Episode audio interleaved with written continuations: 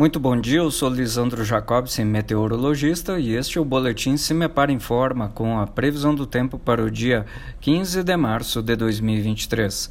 Nesta quarta-feira, a tendência é de termos uma sensação de tempo mais abafado no interior paranaense. Entre a região das praias e a capital, ainda fica com muitas nuvens e a temperatura aos poucos é que aumenta em relação aos últimos dias.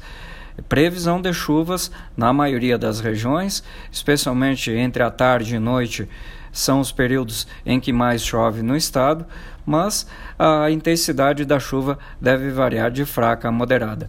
Ocasionalmente, algumas pancadas fortes de chuva, sobretudo na faixa norte paranaense, onde as temperaturas, aliás, atingem a marca de 28 a 29 graus. Os valores mínimos de temperatura estão previstos para o centro-sul, em torno dos 16 graus nos termômetros. Em nosso site cimepar.br disponibilizamos a previsão detalhada para todos os municípios do estado. Cimepar Tecnologia e Informações Ambientais.